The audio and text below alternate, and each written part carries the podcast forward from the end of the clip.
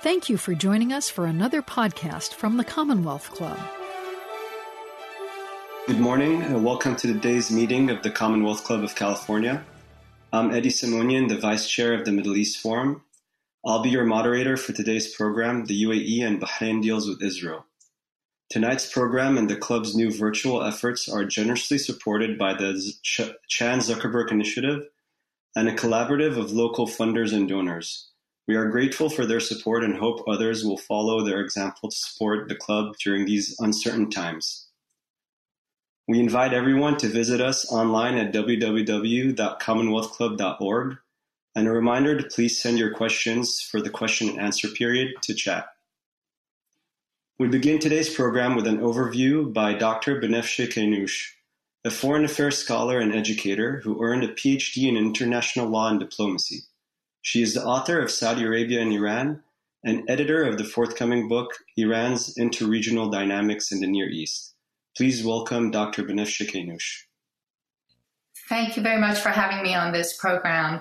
Uh, good morning, everyone. Um, we have a peace accord before us, and the fundamental question for me personally, when I look at it, is to what extent does this accord or accords with Bahrain now having joined um, fundamentally shifts the power dynamics in the Middle East region?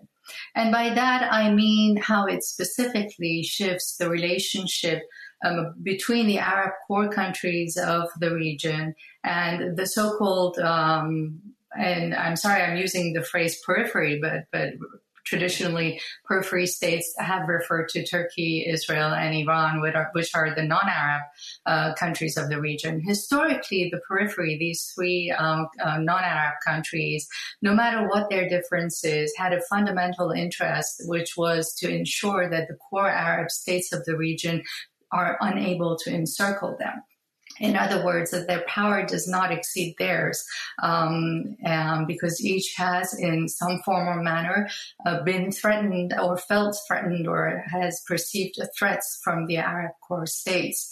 Now, with Israel uh, forming a peace accord uh, with Bahrain and the United Arab Emirates, um, which is an extension of a peace process that the Trump administration initiated uh, as early as January 2020.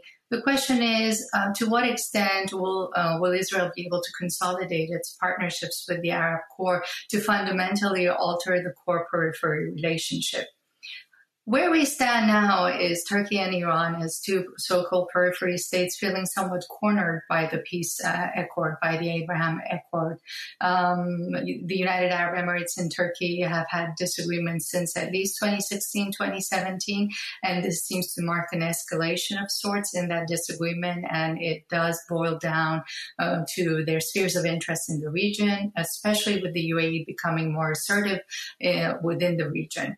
Uh, Iran feels cornered because it has felt threatened by Israel and its um, fundamental goal since the Islamic Revolution in 1979 has been to keep Israel at arm's length. It's safer to keep Israel as at arm's length rather than to get into an immediate conflict with Israel along Iran's borders. With the Abraham Accord, Israel is moving a step closer to Iran's borders, specifically because it is in discussions to consolidate military agreements with the United Arab Emirates. Um, Iran is not the only country watching this agreement, this accord, with a level of apprehension. Uh, another powerhouse in the region, the Kingdom of Saudi Arabia, is also weighing its options toward the accord. Um, Bahrain, which is um, very close to Saudi Arabia, has agreed to join the accord, perhaps as an extension of a level of Saudi acquiescence or an agreement in uh, toward peace, of a broader peace uh, within the region. Of course, Saudi Arabia says that. Um, its agreement uh, with Israel should be subject to a Saudi peace plan that was forwarded uh, by the late King Abdullah in 2002. But essentially, the core of the plan does extend ex- uh, a recognition to Israel in return for um, a significant portion of Palestinian um, uh, claims to their land and territories that have been taken. So, um, Long story short, Saudi Arabia is not fun- fundamentally opposed to a broader peace agreement with Israel. Mm, that worries Iran and it worries Turkey um, to an extent. Um, and what is really fascinating in this picture is that Iran, being isolated because of sanctions, because of its general isolation since the Islamic Revolution, has developed a more um, paranoid position toward the Accord. Iran thinks that it is laying the ground to divide the region even further and even territorially to divide Iran at some point, uh, and even Saudi Arabia both Iran and uh, Iran specifically, Saudi Arabia much less so, do have concerns about this issue. Uh, to what extent will the United States be able to consolidate its hold on the region and its interests on the region through this Abraham Accord by creating a new axis in which the United States is at the center of it and Israel to its right and a couple of um, smaller Arab countries to its left and Saudi Arabia kind of being having to go go along with the arrangement. Uh, so from Iran's standpoint, uh, it is looking at a very divided region very apprehensively and trying to figure out whether this accord will stand or not. Um, somewhat hoping that maybe once the Trump administration leaves office, that things might alter in Iran's favor so that it can explore and exploit the fault lines in this accord. My colleagues here today will speak more about the fault lines. Um, there are many fault lines. The Accord has ramifications for relations with Palestine and the Palestinians, for relations in Syria, um, and uh, in the meantime, uh, Iran is trying to mobilize uh, those that are like minded with it across the Middle East, even in Africa and other areas, to explore more de- modalities to uh, encircle Israel even further. We can get into these details, but I thought that by way of an overview, I could just kind of brush over some of the immediate concerns uh, that exist in the region about this accord. And once again, reiterate that the true test of the accord is the extent to which it will significantly alter the power dynamics uh, within the region and then hold together as an agreement. Thank you. Thank you, Dr. Keynoush, for your comments. Um, next, we'll hear from Robert Rosenthal, who was a foreign correspondent in Africa and the Middle East. He was also the editor of the Philadelphia Inquirer, managing editor of the San Francisco Chronicle, and the executive director of the Center for Investigative Reporting, whose board he now serves on. Hi, good morning, uh, everyone, and thank you. Uh, well, I think this is, I think you have to look this as a positive step. I mean, any kind of normalization, quote unquote, peace treaties uh, are better than a state of war. Obviously, Bahrain and the UAE never met the Israelis on the battlefield. Uh, but the fact that they're willing to open up and do these things, uh, I think, is a positive step. Now, where, what it leads to is unclear. Obviously, uh, from a Palestinian point of view, uh, this is not a good deal. Uh, last time we spoke, Netanyahu was still threatening, really, that there was there was going to be major annexations in the West Bank, and it was put on a pause. And in a sense, the Israelis gave up or said they aren't the annexation process would stop, they were taking back something they never really had done. So they really didn't lose much. Uh, the the real backbone here and part of what was happening is that there were sort of under the radar covert relationships already underway between Bahrain and the UAE and Israel. Uh, this sort of formalizes it. I think that the next period of time if we see quote unquote actual things happening, uh, it's going to be important. And clearly, this is an alliance or an agreement which again splits more of the Middle East and, and comes back to the Iran Saudi Israeli split. So the enemy of my enemy is my friend. Uh, and in this case, the UAE and Bahrain are not close to Iran, and with the Saudis, obviously form an alliance. How this will affect the ongoing war in Yemen uh, is unclear. In a way, it, it, hasn't really been dealt with by the U.S. government. Uh, you know, the, the Middle East, like the, all of the world right now, is in a tremendous amount of chaos because of COVID. Uh, and we really are in an unusual time because one of the things that the globe realizes uh, there's no boundary and no border that can stop a pandemic. So I do think that there are areas uh, that may be shifting in terms of how people work together or countries work together. Uh, the leverage here will really be in terms of the Saudis, I think, and if the Israelis are willing to do anything in terms of improving the relationships with the Palestinians, especially in the West Bank, that we can see more things happen. And obviously, again, the backbone of a lot of this is money. Uh, if the Saudis are tacitly approving this, what are they going to do or not going to do in terms of the rest of the Arab world that supports them? Especially, can they make major investments in the West Bank at, over time and even hopefully in Gaza? Uh, you know, the reaction to this was pretty predictable. Uh, it's you know one of the things I haven't seen much about, and I'm curious about. Maybe we can talk about is what the Israeli Arab population thinks of this and there are some potential things that we may see in the months ahead. Uh, and I think it would be, and I know it could create more problems uh, if we can imagine a plane load of citizens from Bahrain or the UAE coming to Israel and wanting to go to Al Aqsa, uh, for example, uh, and being welcome there. What will the Waqf do, the organization that, that manages it? Will they allow other Arabs who want to be pilgrims to come there. I mean, this has never really happened when it's very covert. So these are flashpoints. Like they've already said, the Waqf they don't well, they don't honor, they don't honor this accord and they don't want uh, citizens of the UAE or Bahrain to come.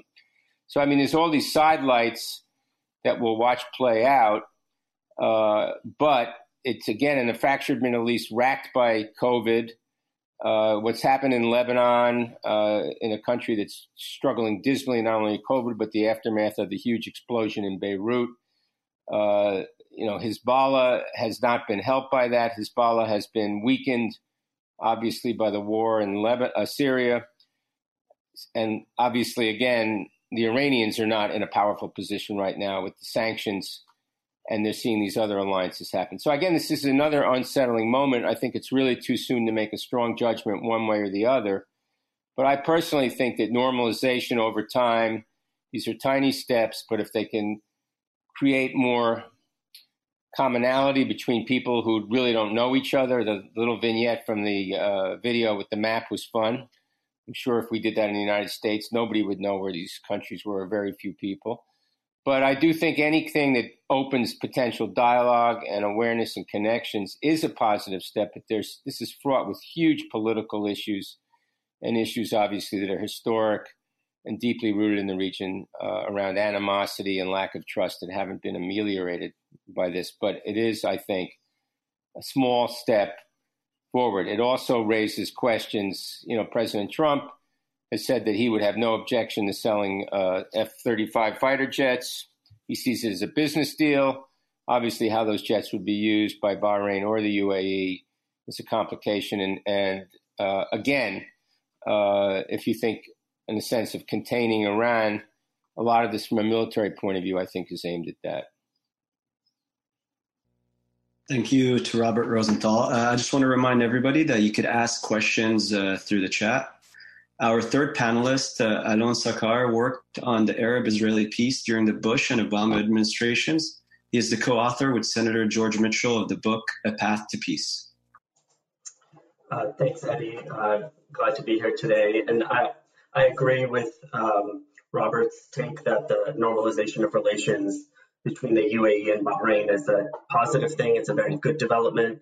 Uh, both the UAE and Bahrain are regional business hubs and among the more successful economically Arab states in the region. Um, and it's important to look at how these agreements differ from some of the other peace agreements that Israel has with its neighbors. It remedies certain of the deficiencies between uh, uh, in the Israel-Egypt peace agreement and the Israel-Jordan peace agreement. Obviously, those are still absolutely critical, formative agreements in the region, but those were confined generally to security issues, some minor economic issues, small scale economic deals. Um, but there's a lot of volatility in the Israel Egypt agreement and in the Israel Jordan agreement. They're very much dependent on the uh, leadership in those countries uh, remaining and being bought in. Um, these deals are different, particularly because they focus on non security things in addition to security, but there's a great deal in these agreements about tourism and social people to people things and economic connections. Uh, since announcing the the agreements, um, both uh, the UAE and Israel have announced cooperation on COVID research and clean energy technology and other technologies in general. Um, and a senior Emirati officials have called this a people-to-people movement. Um, one senior Emirati official even called, even said that uh, uh, the Palestinian issue will not hinder uh, Emirati-Israeli peace. And he said, I quote, not even a war with Gaza. So this, I think, has in breaks down some important psychological barriers, uh, both uh, on, on all sides. Obviously, the way Israelis see their place in the region. Anybody follows Twitter and you follow high-level uh, Emirati officials on Twitter or the Israeli MFA, you'll see almost daily pictures of you know the Emirati and the Israeli flag uh, in Dubai in front of the Burj Al Arab or wherever it is. Uh, today, the um, uh, Emirati Foreign Minister Abdullah bin Zayed was in Berlin with the uh, Israeli Foreign Minister and the German Foreign Minister, and together they went to the Holocaust Memorial in Berlin. So there is sort of this overt, very intentional people to people um, uh, connection that the Emiratis and the Israelis specifically are trying to build with one another, uh, which is really a sea change. Um, now we can talk maybe in the Q&A section a bit about the timing of all of this, which, uh, you know, uh, there are certain implications, but and in terms of the Palestinian issue, um, you know, the Palestinians obviously did not welcome this, uh, these accords. They are understandably quite upset for being uh, left out and for for their issues not being addressed. And really, you know, the, the desire for Arab-Israeli normalization has been has spanned Democratic and Republican administrations going back, you know, at least 30 years. And really, the, the first major initiative was the uh, President Bush's Annapolis Accords, in which he got representatives from the Arab states, from the Muslim countries, to come to support the launch of peace negotiations. Uh, and ever since then, there's been more and more movement towards some kind of normalization.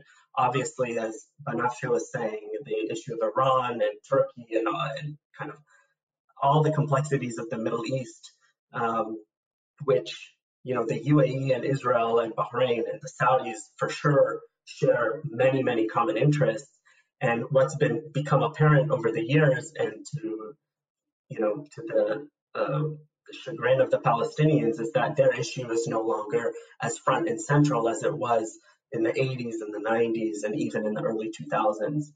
Um, and, and what this agreement does actually is flip the Arab Peace Initiative on its head. If you remember, the Arab Peace Initiative back in 2002 set, was uh, an initiative um, in which the Arab states uh, and, and Muslim states said that they would you know, uh, have normalization for with Israel in return, um, in return for peace with the Palestinians. And now what this is saying is that no, actually, we don't need peace with the Palestinians first, uh, and we'll have normalization with Israel anyhow. And so obviously the Palestinians uh, are feeling um, sidelined here, but uh, you know. This could actually be good for the two-state solution if it's used for that way. Um, the Palestinians aren't going away. The need for the two, two state solution remains. Um, and as my former boss uh, said, uh, Dan Shapiro is the U.S. ambassador to Israel, that, um, you know, history and common sense both show that Arabs that maintain some relations with the Israelis can play a more active role in support of the Palestinians than those who do not. And that's been true recently with Egypt helping to maintain a truce between Israel and Gaza. Jordan has in the past has applied a tremendous amount of pressure on the Israelis when it comes to issues on Jerusalem, also with annexation. Um, and there is, uh, you know,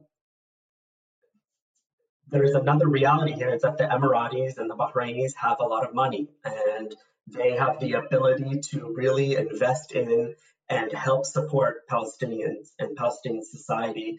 And, you know, they, there are so many things that they can do. Robert mentioned uh, uh, Gaza, but, you know, they could help build up parts of East Jerusalem, help the school networks there and mail and um, uh, all throughout the West Bank. There, there's just a tremendous need for support in hospitals and schools. Um, and I think if Palestinians could start seeing some benefit to them of this peace agreement and this peace deal, the Emiratis, the closer they get with the Palestinians, also the more of a, a stronger role they can play in trying to help them meet their legitimate aspirations. Again, I go back to saying I understand that the Palestinians are upset that this leaves them out, and understandably so. Um, but I do think that eventually this will play and can certainly play a very positive role. Thank you, uh, Alon. Uh, I'm Eddie Simonian, today's moderator. We'd like to remind our audience that this is a Commonwealth Club program called the UAE and Bahrain Deals with Israel, with Dr. Banafsheh Keynoush, Robert Rosenthal, and Alon Sachar. Now it's time for the question and answer period. Uh, we have a large number of questions, so uh, let's begin. Uh, I'll start off with a question, and it's uh, for all the panelists. And um, my question is Do these deals signal, signal the end of what is left of Arab nationalism and the Palestinian cause? And uh, maybe we could start with Dr. Uh, Banafsheh. The um, Pan Arabism or Arab nationalism and the Palestinian cause have always been a uh, subjected to political um, interests and phenomenon, not only by external actors but by the Arabs themselves. They have politicized the subject way beyond the point of now trying to claim to salvage either the Palestinian cause or uh, Pan Arabism. Um, uh, they would, you would have to be a hypocrite uh, to to want to to want to uh, claim to salvage it when you yourself have, have politicized the subject uh, from from the time of the Israeli statehood uh, uh, after World War II, and so I think that the Palestinians understand that the Arab, the individual uh, Arab countries who are contemplating normalization with Israel understand that. And my um, best guess is that everyone is going to go after their immediate interests, uh, which isn't ideal. But if, if normalization does consolidate, uh, as Alon was saying, economic uh, relationships in the region, that then they might uh, extend those interests to more medium, medium term and longer term interest to be able to incorporate normalization in a manner that also helps promote better Arab understanding and better Arab unity over the Palestinian cause. The very fact that countries like the UAE are on the alert about their response to the Palestinian cause post normalization with Israel means that there are fundamental divisions among the Arab countries over how to address the issue and um, the extent to which they are each willing to politicize the issue. And of course, this politicization also enables countries like Turkey and Iran, which are non Arab countries, uh, to have a say in the process, which further complicates uh, the issue. I don't know if I've answered the question, but this is just my take and understanding of it. Uh, Robert or Alon?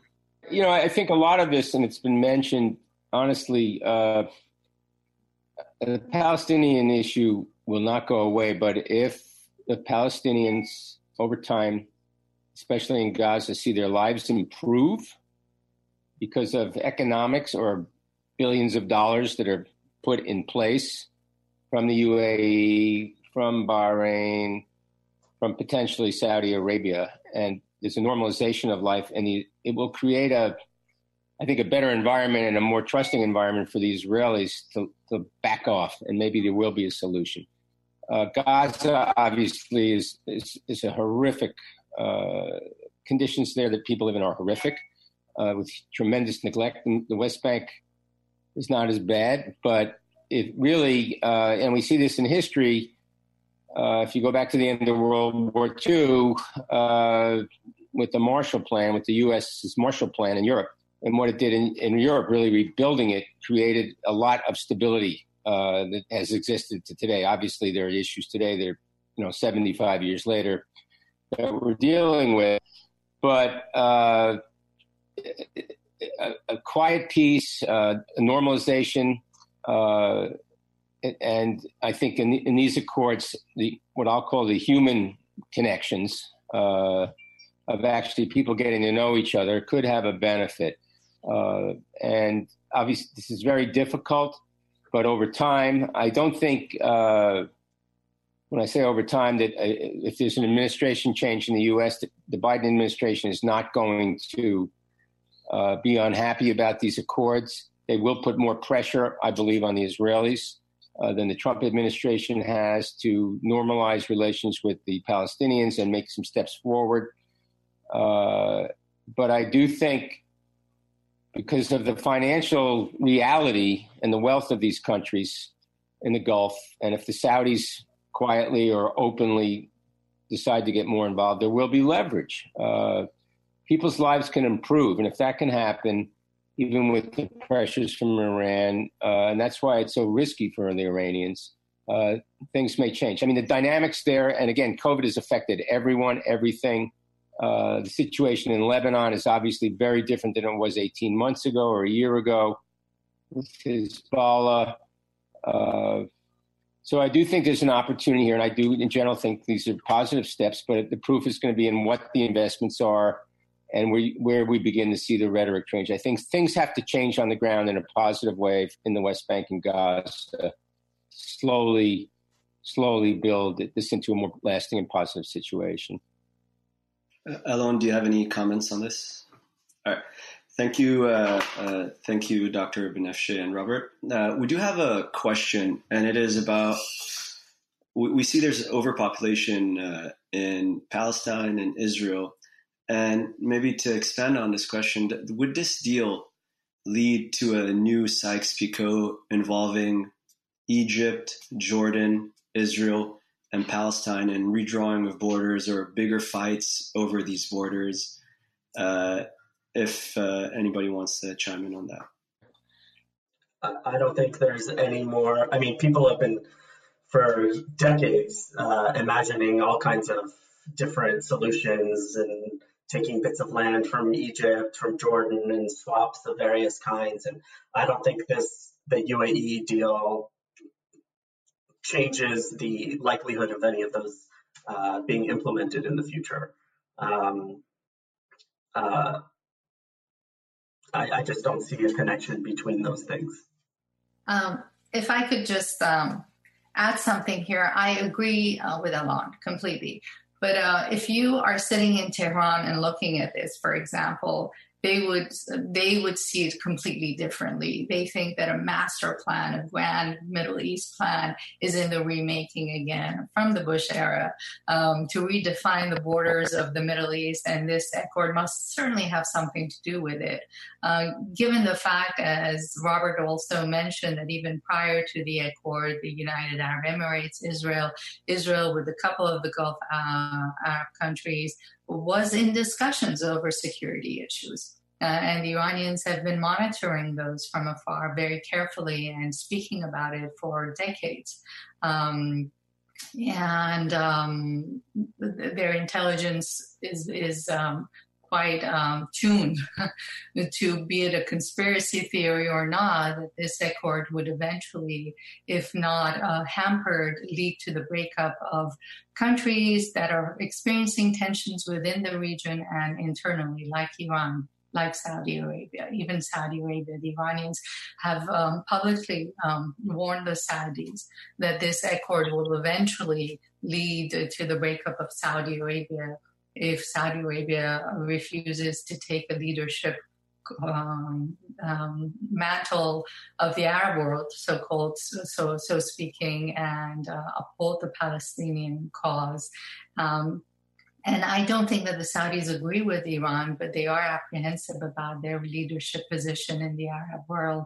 Um, if, if, if, if, the smaller Gulf countries like Bahrain, well, the United Arab Emirates, or even Israel or the United States eventually reach a point of having more say than um, Saudi Arabia about the Palestinian issue, about relations with Egypt, with Jordan, and how the kingdom has has generally led those relations in its neighborhood, then we are looking at a region in the long term that will experience more tensions potentially, unless the U.S. gets it right.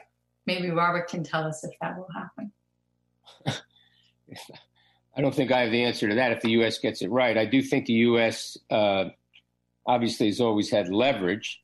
It really hasn't been used uh, that much. And, you know, look at the ongoing fighting in Yemen, uh, where basically we're a weapons supplier uh, with lots of violations and human rights violations and uh, lack of accountability. Uh, clearly, the U.S. Trump's administration's move in, in, in imposing more severe sanctions and dropping out of the nuclear deal with Iran have created chaos. And, you know, again, the factors in the last six years, the, the civil war in Syria has, you know, Syria has been decimated. Uh, it seems clear now Assad survived. But you still have, you know, Iran's involvement. We haven't mentioned the Russians, uh, who, you know, are deeply entrenched in Syria. What's their view on this is sort of tacitly saying it's okay because any t- step towards normalization, the covert and sort of unusual relationship uh, between the Russian, clearly Israeli military, and, and, ground rules around Syria. I mean, it, the region is so complicated and has been for so long. But in terms of the core issue here, in terms of the Palestinians, if there is an infusion, and I'll call it, I mentioned earlier, some kind of quote unquote Marshall Plan for the West Bank and Gaza, that would be a huge improvement uh, on the ground. Whether that can lead to a two state solution, I have no idea. But you also have the dynamic, and everyone's waiting to see what happens in the American election. Uh, you know, right now, Netanyahu is not a very popular leader in Israel. We see demonstrations there around COVID, about corruption. There's a huge amount of uncertainty. But in general, normalization between normalization between countries in that region and Israel, I see as a positive step. We're not going to eliminate the divisions, but slowly, slowly, if people see other people as human beings and accept them, you know, I don't know the answer. Maybe one of the other panelists knows. I, I'm curious what how the Saudi media has been covering this. Are they showing different pictures? One of the little vignettes I saw is that I think a team a football, soccer team in, in the UAE assigned an Israeli player to a contract. That's it may sound like that's a tiny step, but an Israeli player playing in the Arab world uh, is something that hasn't happened before. So these are small things, but they're little steps towards hopefully ameliorating or softening some of the hardline positions and opening up human relations that hopefully can benefit the Palestinians as well as other people in the region. So I'm, I see it as an overall positive step, but fraught with huge issues uh, and myriad factors also coming into play here that are global. Uh, and I don't think we can underestimate uh, the effect of COVID, what that means in cooperation potentially to deal with this issue. I mean, it's reminded the world again, of how connected we all are. Nobody can escape this. No country can escape it. It's really a matter of how we all deal with it. So again, these are big, truly historical events when you talk about history that, you know, it's too soon to make judgments on how the final outcome. Thank you, Robert. Uh, oh, go ahead, Alon. I was just going to say, uh, this isn't directly to the question that was asked, but, you know, I wouldn't hold my breath too much that the Emiratis and the Bahrainis are going to start pouring money into the West Bank either. Um, I think, you know, part of the, the, the genesis of the normalization of relations was their frustration with the Palestinians on a variety of issues, um, including negotiations with the Israelis. Um, and so I think the Palestinians have some work to do here also in uh, how they approach the Emiratis, how they talk about this, And understandably, again, they're upset right now, but I think there needs to be uh, a different approach by the Palestinians to the Emiratis if we are to see the kinds of benefits and investment in Palestinian society, in East Jerusalem, in Gaza, uh, because the Emiratis aren't going to do that if they're just going to be constantly condemned uh, by the Palestinians. There's just not going to be a reason for them to do that. Um, so, you know, it is important to, to also keep the pressure up on the Israelis, of course, and keep the pressure up on the Palestinians, and also for the U.S. to try and help leverage this deal in a way that is able to bridge some of the gaps that currently exist. Thank you, Alon. Dr. Banafsheh, I want to follow up on what Robert said about Saudi Arabia and the media. You did point out that Bahrain agreeing to this deal clearly required Saudi Arabian approval. So, could you talk a bit more on how the Saudi media is talking about this deal and the effects on its neighbors? Absolutely. There seems to be uh, some level of division within Saudi Arabia about how to publicly approach um, the deal. Um, privately, I can tell you um, that when you travel anywhere across the Arab world, uh, I, have done that in there um, in some places more than others. There's um, a great deal of concern about the Palestinian cause on an Arab level, Arab to Arab level. Um, so I, I, didn't mean in my earlier comments to dismiss that Pan Arabism is dead. It's still, at least in the private sphere of people to people conversations, very much alive. And uh, some of that even translates to anti Americanism in, in the face of the Accord. But the, past, uh, the Saudi media has been trying to walk a very careful line while Saudi Arabia has not officially endorsed the Accord. The media has done little gestures here and there to show that they are in agreement with the fundamentals of um, religious tolerance towards Jews, a, a, broader peace in the Middle East. B, um, the idea of normalization is fine, that somehow the Palestinian cause has to be addressed, but that eventually um, the media, it looks of it, from the looks of it, is moving in the direction of, of preparing the Saudi public opinion uh, toward the ultimate reality that Saudi Arabia sooner or later will have to weigh in and officially uh, do something about this accord. Saudi Arabia is a very uh, central country um, to the success of an accord or normalization with Israel. Because as I pointed out, Saudi Arabia not only has weight in the Gulf Arab countries with the UAE and Bahrain, but it also has weight over Egypt, over Jordan, to some extent in Syria. And um, so sooner or later, it will have to figure out that stance. So it has been more accommodating than people might uh, expect. But there seems to be some divisions of a political nature within the Saudi establishment over how to approach the issue. And that's not uncommon.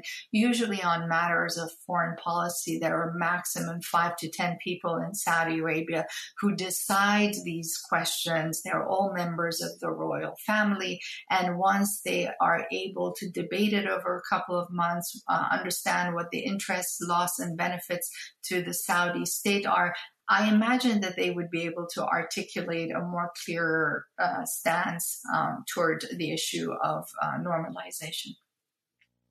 Thank you, thank you, Dr. Banafsheh. Uh, Alon, do you have uh, any comments on this? I, I, just wanted to echo some of what Banafsheh was saying. Um, you know, Bahrain is actually connected to Saudi Arabia by a causeway, and you know, I think there, I don't think there's any way that Bahrain would have proceeded without uh, approval uh, by the Saudi king, and I think it's almost like a trial balloon to see to see what happens, how this plays out.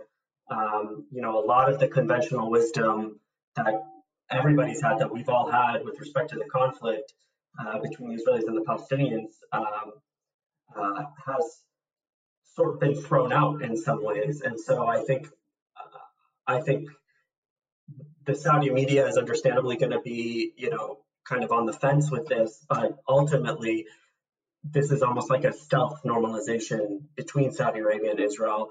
And I think in the years ahead, it's very tough to predict depending on how things play out. But I think this is definitely a step in that direction.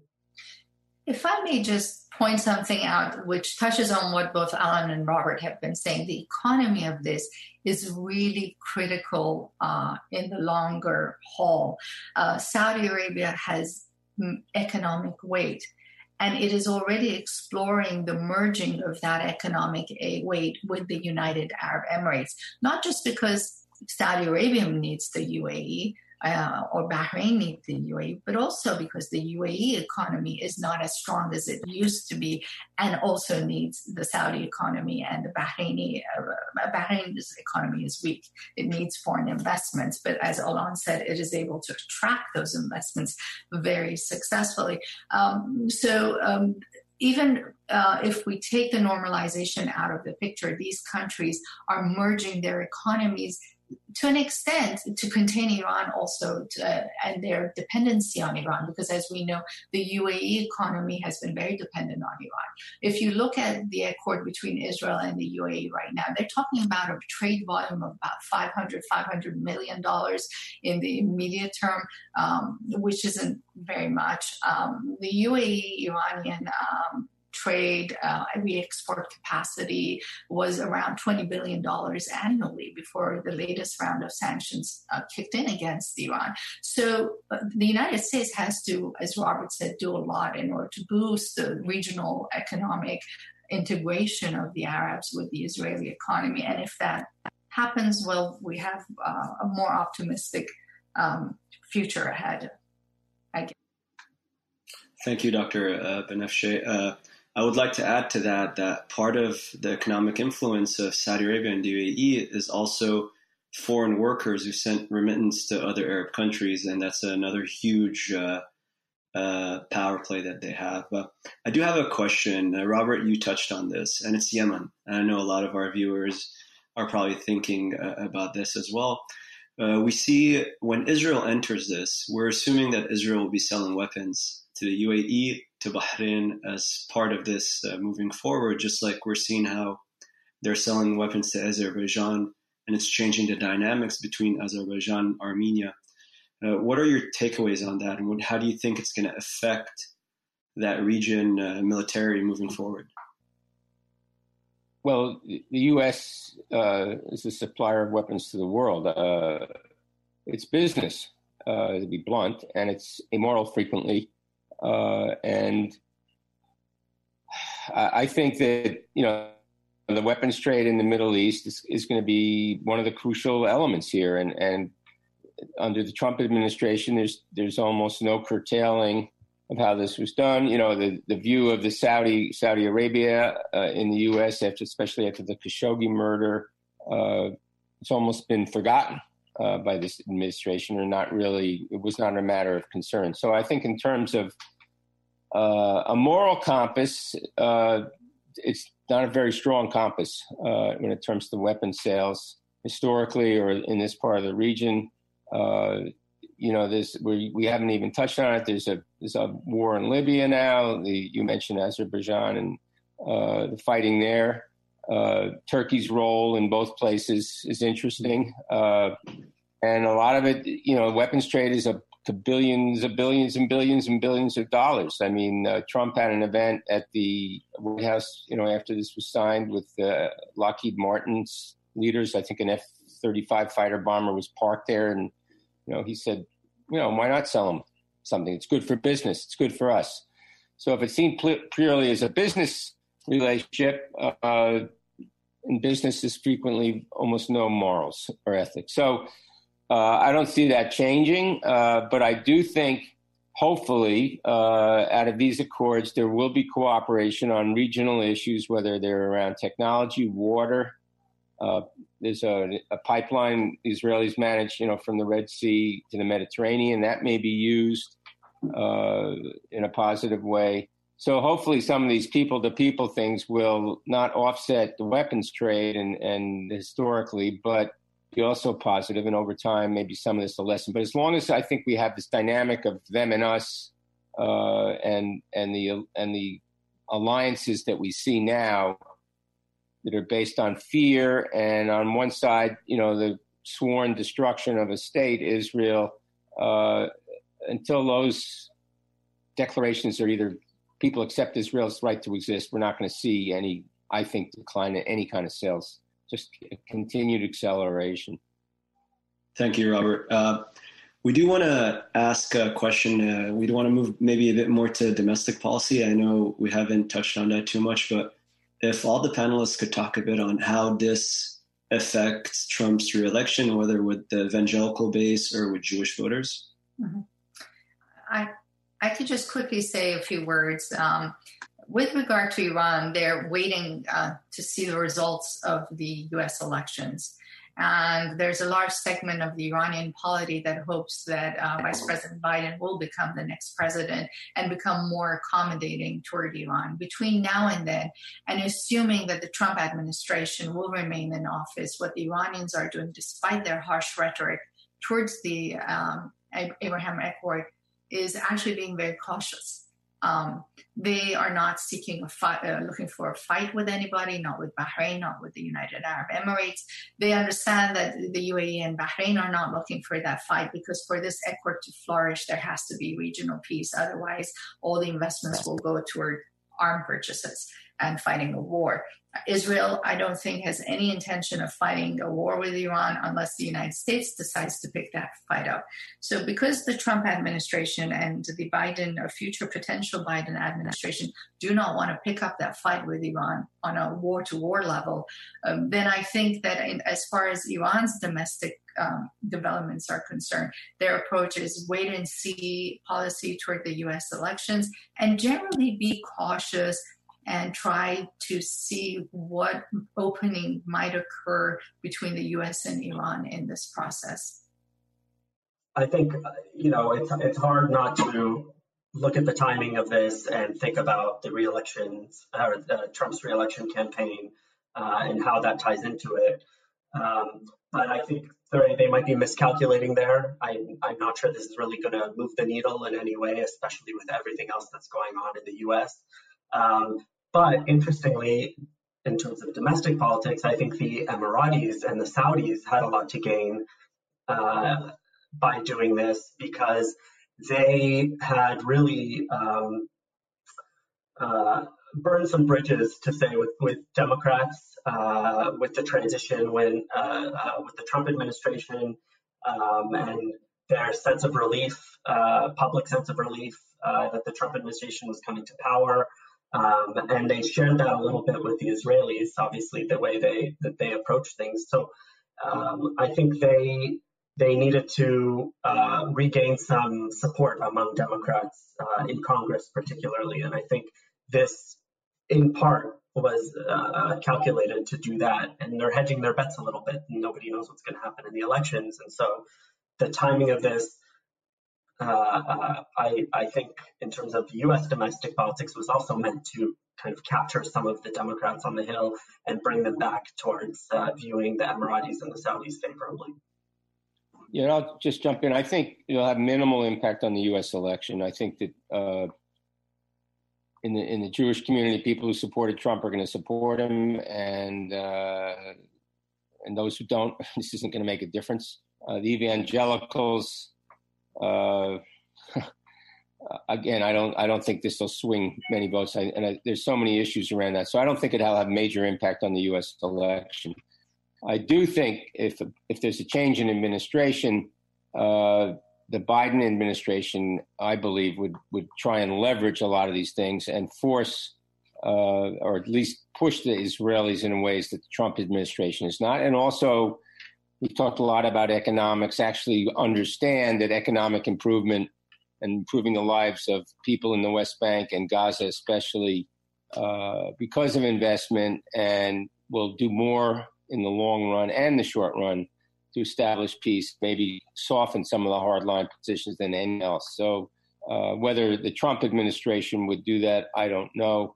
Uh, but I do think that the Biden administration, and he has said so himself, you know, sees this as not a bad thing. Uh, anytime you have quote unquote normalization uh, in a region that's been so fraught, uh, it's not a, it's a positive step. We have a strange silence at the moment. Maybe uh, we ought to say a little bit about the evangelicals. Alan, do you want to say something about it? um, I'll just say that I agree with Robert. Um, you know that I don't think the peace the peace deal in and of itself is going to do anything. Obviously, the moving of the embassy to Jerusalem and some other moves that the Trump administration has made um, have uh, reassured evangelicals that the Trump administration uh, supports the policies that they do. Um, uh, and yeah, I really, I just don't think this is going to have any impact on our domestic, uh, on our elections. Um, yeah. Yeah. yeah. Uh, the uh, the truth is that we're living in this country, in the U.S., in a not just a dramatic quote unquote soap opera, but one that shifts minute to minute to minute. And if you think, if we all start thinking about things that we thought were, oh my God, this will change the election, well, it's like a waterfall or a cascade of events. So, uh, yeah, I, I, think the Middle East is is not a front burner issue. In fact, uh, foreign policy is barely a front burner issue. I mean, it's so focused on one man and his actions uh, you know, we could talk about all the various parts of the world and the U.S. foreign policy and what shifted, and really the move towards isolation. Uh, but uh, clearly, in my opinion, uh, whatever happened here in the Middle East uh, is seen from not less a humanistic, let's do the right thing, but a business deal. And how that, you know, is clearly how this administration and the president thinks. My only concern is that previous deals over the Palestinian issue and the Israeli Palestinian issue really didn't uh, translate into economic deals, the ones that were made by the United States. Maybe Alon can speak better for that when it came to Camp David and the Egyptian Israeli agreement. And um, but but really, when I look at it on the ground, our economic delivery policies have never been uh, ideal uh, far from perfect, and that has enabled other spoiler countries to move in and and exert political influence over Palestinian factions, mm-hmm. etc. I don't know uh, what what anyone thinks about this, but it's just a thought on my mind and a concern. yeah, I, think you're right. No, I mean, why don't you mention that? Also, I'm looking at the questions because uh, our moderator froze. Oh, there he's back. But I, Alon, maybe you can also follow up on on how pressure or how there's a question from a listener on on the PA. You know how they can be brought into the fold here, and and is there, are there ongoing other secret or private talks that you're aware of now happening on that? No, uh, um, you know there are always some talks going on in the background, but I think that um, right now the U.S. doesn't have a tremendous amount of leverage with the Palestinians. We closed our the PLO office in um, in Washington. We've cut off aid, and so really the way to get leverage from the Palestinians would be through some of the other Arab states, and that's something that uh, the Emiratis could be working on with the Saudis, for example. Um, the U.S. could work with the Europeans, and I think that is happening. But right now, I think we need the the Palestinians are are. It's going to take some time to get over this. It's going to take. They're obviously waiting to see what happens uh, with our elections, and uh, it's not pleasant to say this, but Mahmoud Abbas is old, uh, and there will be a transition soon uh, of power in the West Bank. And I think everybody's just in a holding pattern to see what happens. And once we know kind of the outcome of uh, the Palestinian power uh, transition, what happens in the US elections, which we'll know much sooner, uh, and how the Emiratis are able to leverage their place in the Arab world uh, and now their their relations with Israel. Once we see how the dust settles on that, I think there'll be a lot of different ways where pressure can be brought on the Palestinians um, if needed. Thank you, Alon. Uh, sorry about that. Uh, my internet, uh, I had problems with the internet. Uh, uh, we'd like to remind our audience that this is a Commonwealth Club uh, program called the UAE and Bahrain Deals with Israel with Dr. Banafsheh Keynoush, Robert Rosenthal, and Alon Sachar. we do have a question about, I don't know if it was asked while, while I was have internet, having internet issues, but about Qatar's role. And we understand how Qatar tried to lean back on Turkey. Now we see the UAE and Bahrain uh, leaning back on Israel. Uh, any, if anybody wants to comment on how they see Qatar moving forward within this region, given the new dynamics. Qatar's prime. Oh, excuse me. If anyone wants to go forward, go ahead, go Doctor.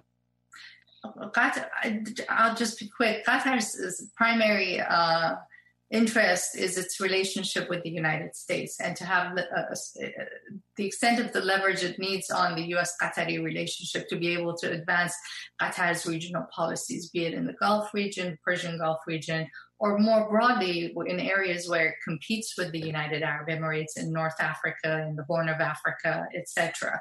To an extent, um, not very much. And that is why it's also banding with Turkey to advance mutual interests with the United States. Um, I'll let others speak more about it. Thank you, Dr. Uh, Banafsheh. Uh, I do want to follow up on one thing that I know Robert uh, touched on, and that is Hezbollah.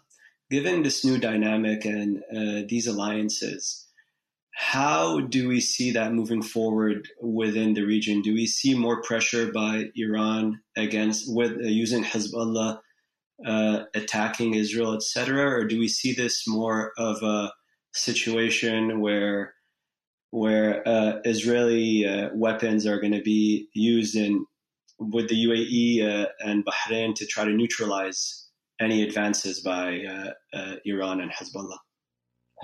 Well, I'll start.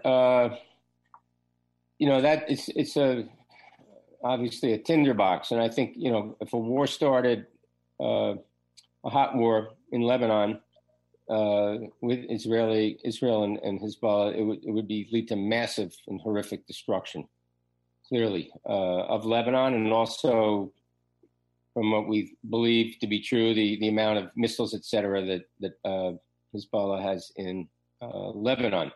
It would be a disaster for the entire region and potentially pull in others. Uh, so uh, no, I don't think anyone wants that, but I do think clearly Hezbollah, in a sense, has been bled by its fighting in Syria. The weakness, economic weakness of Iran has created a status, and obviously, you know what's happened in Lebanon.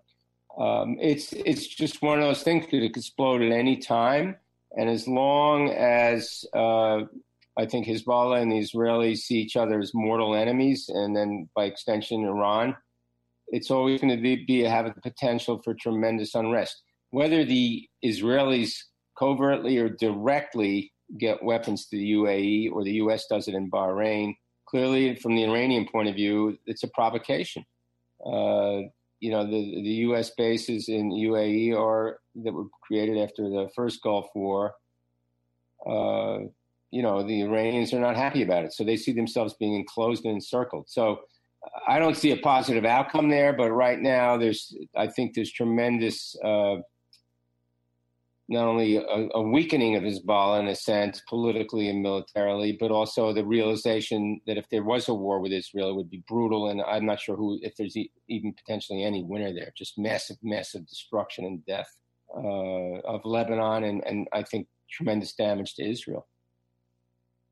Um, uh, let me just add that, you know, the Emiratis are deeply invested in Lebanon. And I think, you know, it's hard to predict whether this agreement is going to embolden them to do anything more, either in Lebanon or elsewhere. And really, what we have to wait for is the first crisis and to see how they react and how, what, if there's any difference in how forward they are trying to be in pressuring other governments in the region are trying to preserve their interests in various ways. So it's it's hard to it's hard to know um, exactly how forthcoming or how uh, aggressive the Emiratis are going to be and how much this is going to change their foreign policy just in general in the region. Yeah. Thank you, Alon. Uh, okay, uh, I'll give uh, Banafsheh uh, the last uh, reply. We are running out of time, unfortunately, and we'll we'll close it off with Dr. Banafsheh. Sorry, I didn't mean to take take the foot, but I'll be quick just to the points that you've been making at the Commonwealth Club. Hezbollah is um, pretty much contained in Lebanon right at the moment in many respects. It's it's it's uh, its its position is um, difficult. It must be seen as part of Lebanese politics first and foremost, rather than an agency of the Iranian government. And so my prediction is what the other speakers have been saying that it's, um, you know, they're just going to wait and see and they're going to be very cautious. And um, they do have options in to destabilize Israel. They do have options to destabilize the Palestinian territories. But the very fact that they haven't used those options means that um, right now the security risk of going down that path is much higher than than appeasement. Um, and so there, I think we, will witness some quiet periods until we see how the Abraham Accords will ultimately reshift the power dynamics, I guess, in the region. Thank you. Uh, thanks to our distinguished panelists, Dr. Banafsheh Keynoush, Alon Sachar, and Robert Rosenthal for their contributions to today's program. The UAE and Bahrain deals with Israel. Now, this meeting of the Commonwealth Club of California, celebrating over 116 years of enlightened discussion, is adjourned. You've been listening to the Commonwealth Club of California. Hear thousands of our podcasts on Apple Podcasts, Google Play, and Stitcher. If you like what you've heard, please consider supporting our work and help us bring 500 programs a year to listeners like you. Go to commonwealthclub.org/donate. Think your way around the world with our travel programs to exciting domestic and international destinations. And when you're in the Bay Area, please join us live at our events. Thank you for listening and for your support.